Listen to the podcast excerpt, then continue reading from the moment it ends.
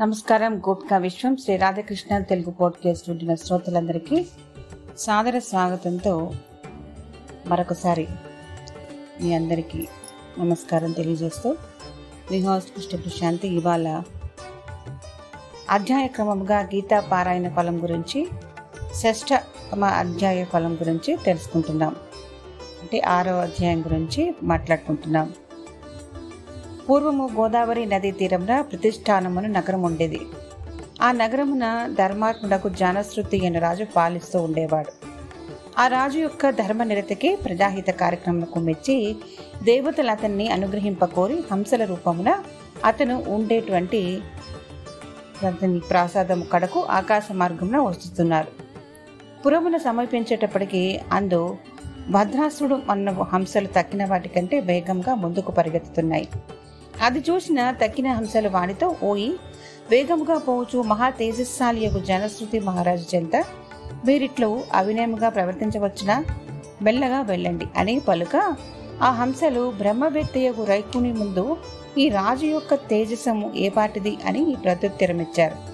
ఆ వాక్యములు తన మేడ ఎందుండి వినిన జానశ్రుతి వెంటనే తన సారథిని పిలిచి రైకుని వెతికి తీసుకురావాల్సిందిగా ఆజ్ఞాపించాను. అతడు అలాగే బయలుదేరి పెక్కు పుణ్యక్షేత్రములను గాలించి తుట్టదిద్దకు కాశ్మీర దేశమున మాణికేశ్వరాలయము ద్వారమునక్కడ చోట కూర్చుని ఉన్న రైకుని సందర్శించి ప్రణమిల్లి మహాత్మా తామిచ్చిన ఈ ప్రకారముగా ఉండుటకు కారణమేమిటి అని అడిగినప్పుడు మేము పూర్ణ మనోరథులము. మా స్వరూపము తెలియగోరిన ఎడల కొంతకాలం ఇక్కడే ఉండి మాట్లాడవలసిందిగా చెప్పానని తెలిసింది. ఆ వాక్యములు విని సారథి రాజు దగ్గరికి వెళ్ళి జరిగిన వృత్తాంతమంతా తెలియజేశాడు. రాజు వెంటనే ఆ వైరాగ్యసుని సందర్శించి సేవించాలని వెయ్యి గోవులను పట్టు వస్త్రములను ముత్యాల హారములను వెంట తీసుకుని రైకు ముందుని చెంతకేగి నమస్కరించి తాను తెచ్చిన ఈ వస్తువులను కానుకగా స్వీకరించండి అని ప్రార్థించాను. మునీంద్రుడు అంతటా కోపగించుకొని ఓయి నా విషయము నీకు తెలియదా? ఈ వస్తువులు తిరిగి నీవే తీసుకొని పొమ్ము నాకు అక్కర్లేదు అని పలుకుతే రాజు అతని పాదములు పట్టుకొని క్షమించండి అంటూ ఆ మహాత్ముని హేతువు ఏమిటని ప్రశ్నించగా ఆ రైకముని తాను గీత ఆరవ అధ్యాయము ప్రతిదినము పారాయణము చేయుచుంటూ ఉంటానని దాని ప్రభావము చే తనకు వైరాగ్య ఉదయించిందని తెలిపారు. గీతానాం షష్ఠమధ్యాయాం జపామి ప్రత్యహం నృప తైనేవ తేజో రాశిర్మే సురాణామపి దుస్సహ.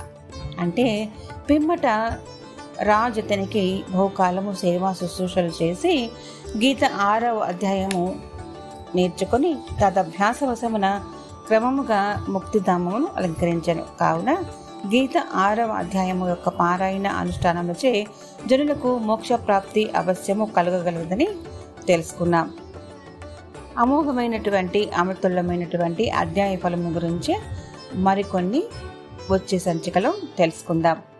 ప్రేక్షకులందరికీ అంటే శ్రోతలకి మనవి ఏమిటంటే మీరందరూ కూడా గోపికా విశ్వం యూట్యూబ్ ఛానల్ ద్వారా కూడా నాతో కనెక్ట్ కావచ్చు.